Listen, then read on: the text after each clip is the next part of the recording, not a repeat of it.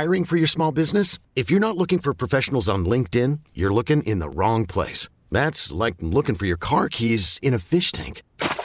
LinkedIn helps you hire professionals you can't find anywhere else, even those who aren't actively searching for a new job but might be open to the perfect role. In a given month, over 70% of LinkedIn users don't even visit other leading job sites. So start looking in the right place. With LinkedIn, you can hire professionals like a professional. Post your free job on linkedin.com slash recommend today. This episode is brought to you by Progressive Insurance. Whether you love true crime or comedy, celebrity interviews or news, you call the shots on what's in your podcast queue. And guess what? Now you can call them on your auto insurance too with the Name Your Price tool from Progressive. It works just the way it sounds you tell Progressive how much you want to pay for car insurance, and they'll show you coverage options that fit your budget. Get your quote today at progressive.com to join the over 28 million drivers who trust Progressive. Progressive Casualty Insurance Company and Affiliates. Price and coverage match limited by state law.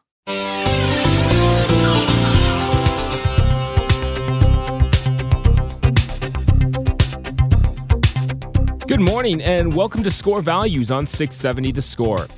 I'm Adam Stasinski. Coming up on this week's show, we have an in depth conversation on the negative effects of single sport specialization in youth athletes.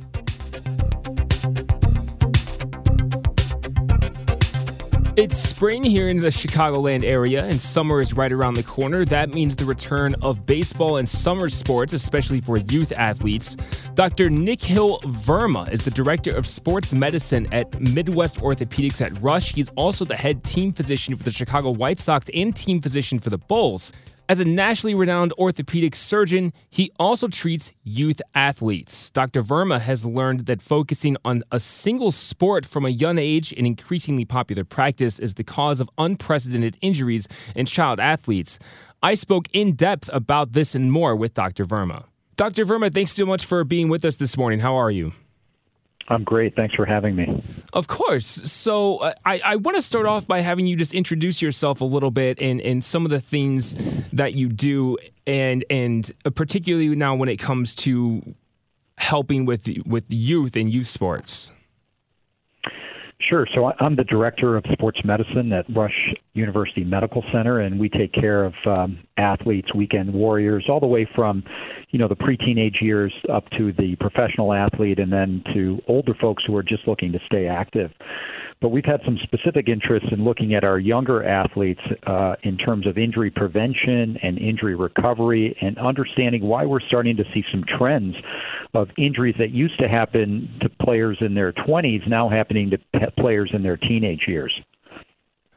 And I'm glad you mentioned that because it's the the main thing that we're going to be discussing here today. And so, a number that was presented to me as we're preparing for, as I'm preparing for this. So you know the average age of an athlete uh, Uh, getting Tommy John surgery, which is a, a, a, surgery that many people familiar with baseball are are know about. So in 2004, the average age was like 27, but by 2014, it's down to 17. And I know it was noted that you've done this operation on kids as young as 13, and a lot of this seems to be the fact that these teens or these these youth athletes are playing baseball in this particular case year round and be, and doing what's referred to I guess as single sports specialization. So let me start by asking you what single sports specialization is.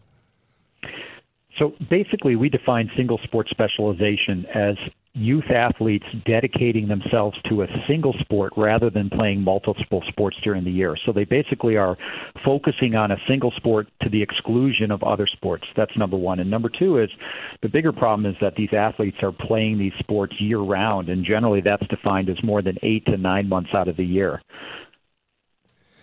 Okay, and, and so now, why would that cause some of these injuries to be more prevalent in younger athletes when they it used to be something that, uh, say, an MLB pitcher would have done in their mid to late twenties?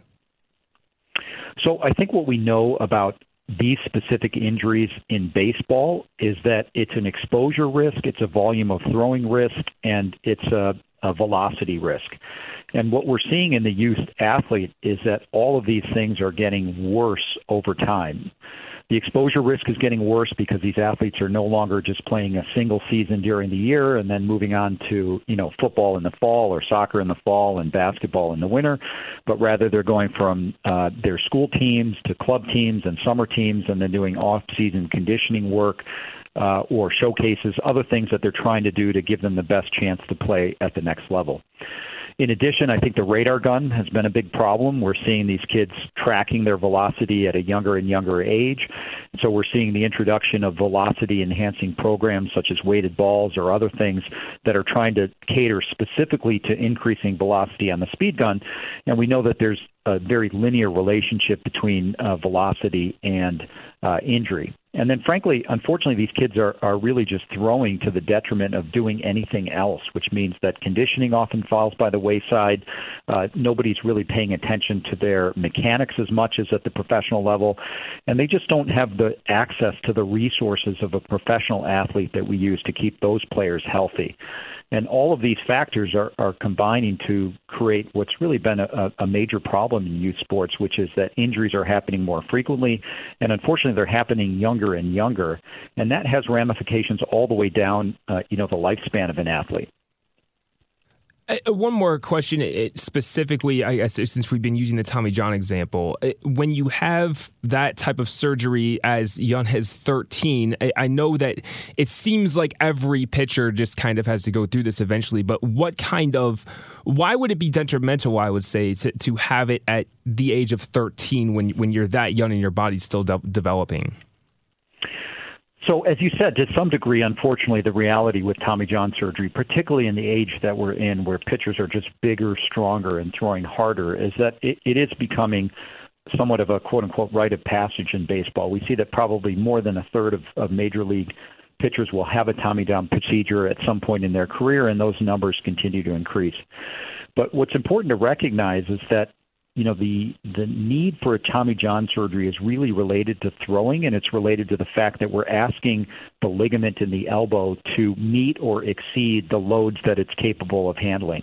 So as we throw harder and harder, that ligament is really operating right around its failure zone, which is why most uh, or many, I shouldn't say most, but many athletes will have a ligament that fails over the life of their career.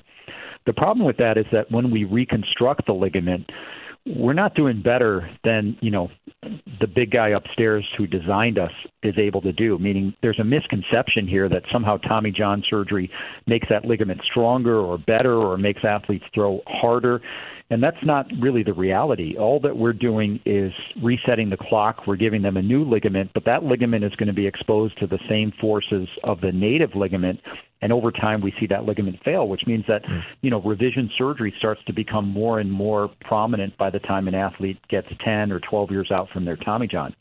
Now, if you're 25 or 26 and you have a Tommy John and we get you to 36, that's probably the lifespan of a, a baseball career. Mm-hmm. But if you're 13 and you have a Tommy John and your ligament's starting to fail by the time you get to college, that may spell the end of your career. And you know, we've had some experience with that here in Chicago with athletes like Kerry Wood, who were phenomenal athletes at high school or or uh, during their early years, but injuries just ended up catching up to them and really cost them a, a very uh, what was likely to be a very successful professional career. Widening out a little bit and getting back to a little bit more of the of the issue with single sport specialization, what other types of injuries are you seeing that not not just specifically related to baseball, but other sports, you know, football, soccer, that you could attribute, you think, to playing just one sport at an at early on and and can, trying to continue that all the way through high school and college? So things that we see commonly are, are, for example, growth plate injuries that occur in the younger athletes, where if they do too much of one thing, they end up having pain at their growth plates. That can happen at the knee or the ankle. Stress fractures are another big one that we see in our youth athletes, where they just are are going from doing nothing to doing a lot of something very quickly. We saw that happen during the COVID seasons where, you know, sports were shut down and then they'd restart or they went an entire season without playing and then came back. Uh, just growth pain type injuries where they're having muscle soreness or muscle pain related to performing an activity is pretty common. And then the other big thing that we're we're seeing more and more of is is injuries in female athletes. So we used to see a lot of these overuse injuries in male athletes. A good example is the softball versus the baseball world. In the baseball world, we'd never have a pitcher go out there and throw three games out of a four game set over the weekend, but that's pretty common in the softball world. And, and the misnomer has been that these softball athletes are immune to injuries to their shoulder and the elbow. And I'm, in fact, seeing more and more overuse injuries to the shoulder and the elbow, even in these uh, softball pitchers. Uh, you know, I was just saying, going to ask you too. So, can you t- tell me a little bit more, or, or, the audience, I guess I should say, a little bit more about the difference in male versus female athletes in regards to this single sport specialization? Well, I, th- I think the difference over time, frankly, has been that this was a more prominent problem in the males early on, meaning the male athletes moved towards single sport, sport specialization earlier than the female athletes have. But now we see the exact same problem happening in the female athletes, which is they're starting to specialize earlier and they're really focusing on that sport throughout the year. And as we've seen that, we've seen the trend in injuries to the female athletes start to pick up. And so, again, the big things that we see in the females are stress fractures, you know, particularly as they go through puberty. Uh, they have uh, different types of hormonal patterns that lead them or can predispose them to stress fractures differently than the males. ACL injuries are a big problem in females where their risk of ACL injuries are about hmm. four to six times the boys. Uh, and then we see, you know, the shoulder elbow problems in the, in the throwing athletes and the volleyball athletes. So it really is paralleling paralleling what we are seeing in the men or the, the males, I should say. But we're seeing that now come to fruition as women have moved towards sports specialization in the same pattern that that males did, you know, five to ten years ago. We're speaking with Dr. Nikhil Verma. He's the director of sports medicine at Midwest Orthopedics at Rush, also head team physician for the White Sox and team physician for the Bulls. Dr. Verma, why do you believe we're seeing this increase in single sport specialization amongst youth athletes? So I think, frankly, unfortunately, it's the adults driving the bus. And the reality is that youth sports has become no longer about, uh, you know, developing youth to some degree developing talent, but it really youth sports used to be about getting kids together, teaching them about uh, life skills, about winning and losing, mm-hmm. working together as a team. And let's be honest, the vast majority of athletes that play youth sports up to the age 18 are not going to be playing organized sports beyond that. And so what we see is now is that very early on, these kids have to make a choice by 13 or 14. They either have to say, I'm going to dedicate my entire life to a single sport so that I can play club and I can play travel and mm-hmm. I can uh, you know continue to participate or they just get burnt out and they say you know what I'm going to do something else uh, and if you look at youth sports today, it's a multi billion dollar business, which means that as we continue to create leagues and we continue to build ice rinks and we continue to build facilities, the reality is that those facilities and those leagues cannot operate unless they have athletes that are paying the bills to keep them online. And I think it's a problem. I think that we've gone towards the business side of sports in the youth world, and that's driving this need towards participation. Mm. And unfortunately, there's a lot of peer pressure for kids and for adults to say, if my kid's going to have a chance to be successful, or if my kid's going to continue to play, they've got to join the travel league and they've we know we've got to go out of town every weekend for them to compete and we've got to do all the things that the other kids are doing with sports performance programs and personal trainers and uh, conditioning coaches and sports coaches to try to allow them to be successful and I think unfortunately we've lost sight of what really the value is in youth sports for the vast mm-hmm. majority of our younger athletes and you know, that brings up something interesting because I know I've seen a lot of you know my former high school coaches or even some of my friends that now coach high school that point out the fact that a lot of these professional athletes played multiple sports growing up and especially in high school. So what is beneficial about playing multiple sports when you're growing up and, and, and into high school and not just saying I'm going to focus on baseball I'm just going to focus on football? So I think a couple things. Number one is participation in athletics makes an athlete better, and there's pretty good data out there that shows that single sport specialization does not result in any improved performance in a single sport later in life. Meaning, because you play a single sport from a younger age, it doesn't make you better at that sport um, later in life. In addition, there's good data to suggest that the athletes who are good at a sport later in life probably have played less of that sport when they were younger and more were more of a well-rounded athlete. And furthermore, if you develop sports skills, and those skills are often translatable from one sport to the other, it takes less time for an athlete to develop a super specialty skill in a single sport if they're overall a well-rounded athlete.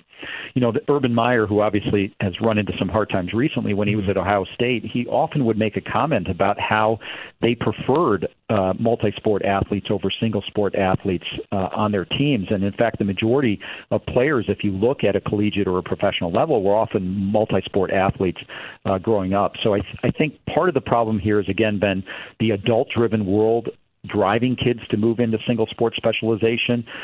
And then, you know, there there other influences. There was a book that was published that talked about the 10,000 hour rule for musicians in terms of their ability to become expert musicians, and, and people just took that to translate across the board into almost everything that we do. And the reality is that you might need 10,000 hours of athletics to be a great athlete. It doesn't mean that you need 10,000 hours of baseball to be a great baseball player. And in fact, there's probably some deleterious effects of trying to specialize to get those hours in. You touched on this a, little bit earlier, but I, am hoping you can expand on it a little bit. And that's the psychological impact of single sports specialization. And I know the phrase that's that's thrown out there a lot is the concept of burnout when you're doing something so much at a young age, and by the time you're in high school, you don't want to do it anymore. Yeah, there's no question that it's real, and you know we've seen studies that have looked at the reasons why kids go away from sports, and one of the biggest ones is just mental fatigue um, or uh, uh, getting fed up, so to speak. They're just done with it, and they they can't participate at the level that's required. And I think that goes back to the fact that you know when you're 13, 14, 15 years old, to ask a kid to make a commitment where they're going to play every weekend in a single sport, they're going to travel every weekend for a single sport. After school, everything that they do is going to be devoted to a single sport. That's a big ask of most most kids, and unfortunately, what it means is they're asked to make sacrifices in other places. So, you know, it's no longer about I want to be on the high school newspaper and then in the science club and I'm going to play basketball in the fall and uh, you know, baseball in the spring. It's about I'm going to choose one of those things and do only that if it comes to sports. And I think what happens is two things. Number one is kids who are playing sports and are able to excel excel because of their skill level are then being asked to sacrifice many other healthy parts of what being a youth is all about activities where they're allowed to socialize with uh, you know other people in their school who may not be involved in their sports. Outside extracurriculars such as the newspaper or the Model UN Club, which are important developmental milestones not only in terms of mental development but also social development and development of social skills that are going to serve them later in life. And then, unfortunately, there's also that group of kids who was using sports as a social outlet, but maybe didn't have the innate talent to be able to play at an extremely high skill level, who by high school just says, you know what, there's not a place for me in youth sports anymore, and I, I just can't play. And, and I think those are the wrong messages to be sending to kids who are 13, 14, 15, 16 years old. And again, you're listening to Score Values here on 670 The Score. We're speaking with Dr. Nikhil Verma, Director of Sports Medicine at Midwest Orthopedics at Rush. He's also head team physician for the White Sox and team physician for the Bulls. Another thing that you you I you kind of were, were touching on a little bit earlier is the the resources for these these youth arenas or fields and the difference that I, I, want to talk about here is the difference in resources between professional and youth athletes, and you know specifically when it comes to uh, you know like maybe if a youth athlete is having some kind of pain, their resources to help with that are not nearly as much as they are on the professional level. Yeah, so I think there's a couple things that go along with that. Number one is many times what I see is that kids are scared to report that they're having a problem, that they're having pain, or they're having an injury. Uh, they worry about who they report it to. You know, they may be playing on multiple teams, and they're kind of responsible for their role on each of those teams, and they don't want to let people down, whether that's their coaches, their parents, or their teammates. And so they deal with the pain for a long period of time before they finally speak up. And usually they speak up because it's frankly affecting their performance. And that's finally the time that somebody hears about it and they get into my office. Secondly, what we see is that, you know, on the professional side, they have all sorts of resources to help them to do their best. They've got nutritionists, they've got sleep counselors, they've got athletic trainers, strength and conditioning coaches, position coaches, and then of course, of course, a head coach uh, that are all looking to try to help them to perform at their best. And so one of the things that I find really problematic is, for example, when we do a Tommy John procedure on a younger kid, they just don't have those resources available. So they're often left to their own devices to figure out how do I rehab this injury? When is it safe for me to start throwing? How much can I throw initially? How quickly do I ramp up my throwing? When is it safe for me to be off a mound? And frankly, when we look at some of our data, what we find is that the professional athletes have much better outcomes than the youth athletes for a given procedure. Now, some of that may be due to the fact that, you know, at the end of the day, talent just wins and they can overcome some barriers just because of their innate talent and skills. But I think a lot of it has to do with the fact that the younger kids just don't have access to the resources. And so these injuries can often be uh, much higher, have much higher rates of career threatening, uh, meaning the end of their sports career in comparison to older athletes who are simply focusing on their rehab and then go back to a, um, a single sport afterwards. So that leads me to, I think, basically the ultimate question here, and that is when you should start saying, okay, I'm going to specialize in one sport, say if you have aspirations of being a professional athlete. You know, guys like Bo Jackson who can play MLB and NFL are very rare. Yep. So at what point do you think it is best to say, okay, I'm going to focus on one sport? Yeah, so I think that's a fair point, right? The Bo Jacksons and the, the Deion Sanders are rare events, but we're talking about players who are now playing two sports at the highest level.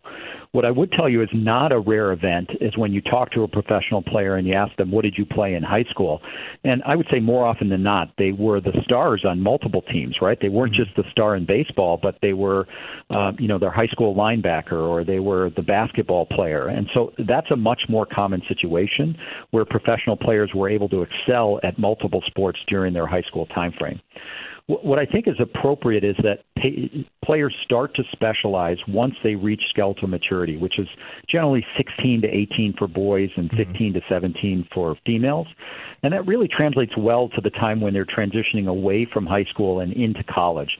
So if you're an athlete that's that's good enough to play in the college arena, that's the time I think that it's it's really relevant to specialize into one sport. Number one, your body is ready for it.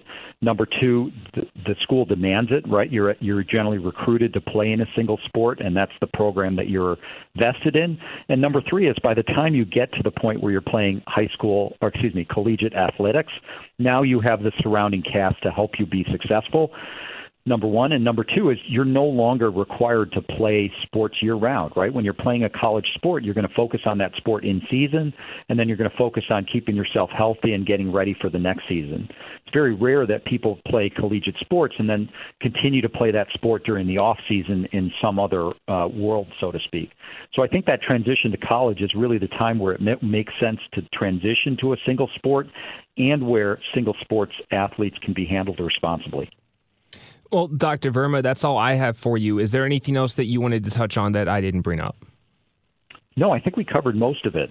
Okay, great. That was uh, pretty comprehensive. Uh, great. Well, Dr. Verma, thank you so much for all the information. Appreciate the time. All right. Thanks for having me. That was Dr. Nikhil Verma. He's the director of sports medicine at Midwest Orthopedics at Rush, also the head team physician for the White Sox and team physician for the Chicago Bulls. You're listening to Score Values on 670 The Score. I'm your host, Adam Stasinski.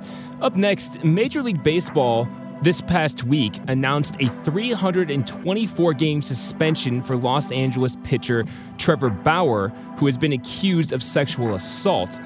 That's the equivalent of two full seasons and the most severe punishment handed out under MLB's domestic violence policy to this point.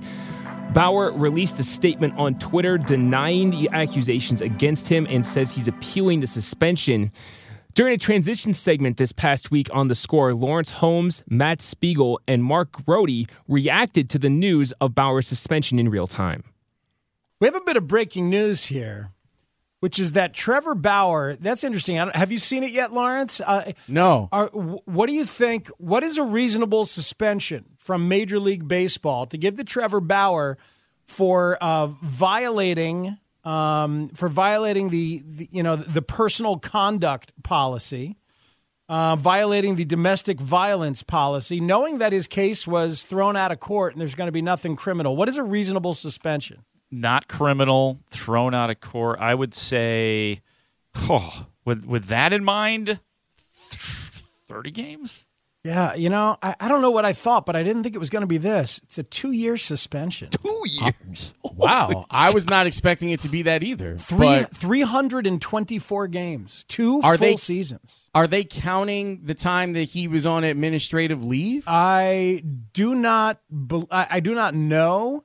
Um, I know that Bauer is going to uh, appeal, um, and I know that Wow. he, he just tweeted now in the strongest possible terms. I deny committing any violation of the league's domestic violence and sexual assault policy.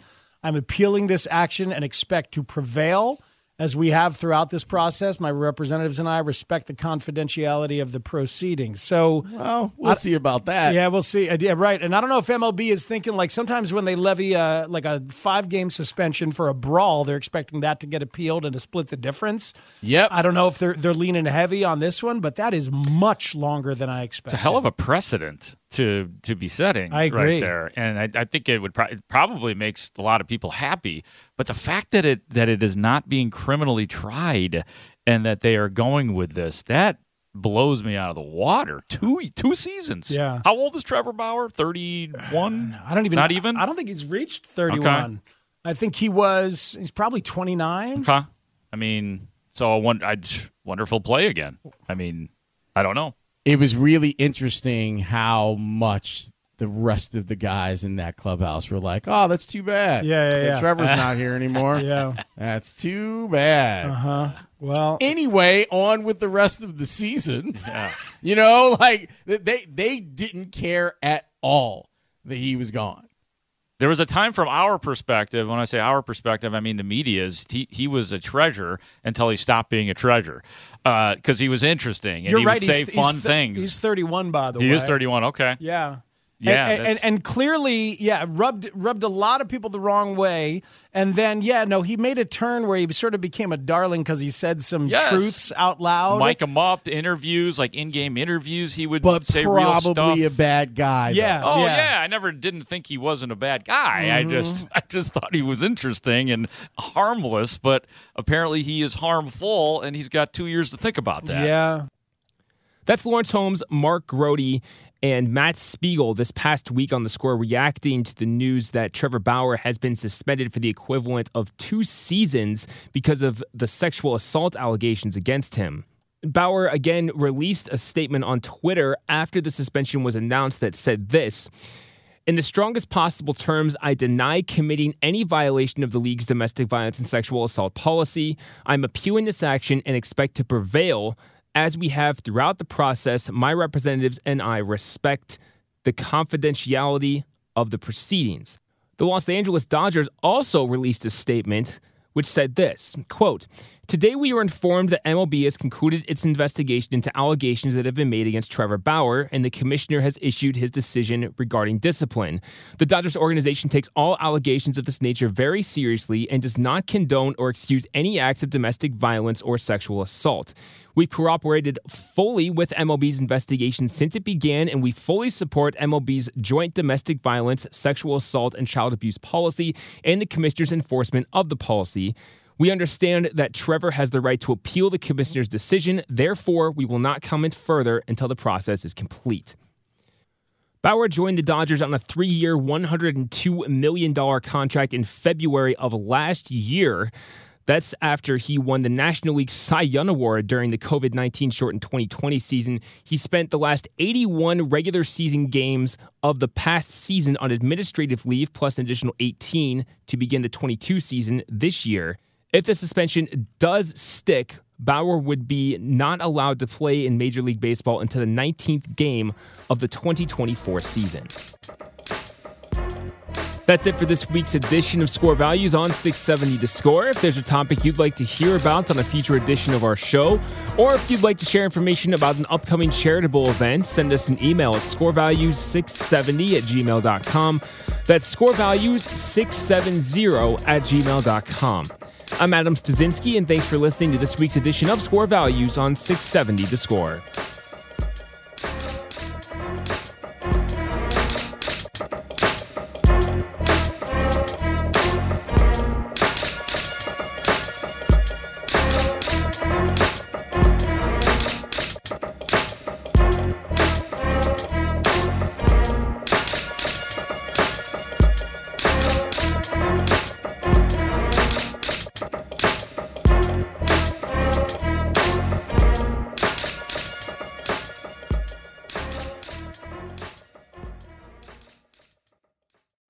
This episode is brought to you by Progressive Insurance. Whether you love true crime or comedy, celebrity interviews or news, you call the shots on what's in your podcast queue. And guess what?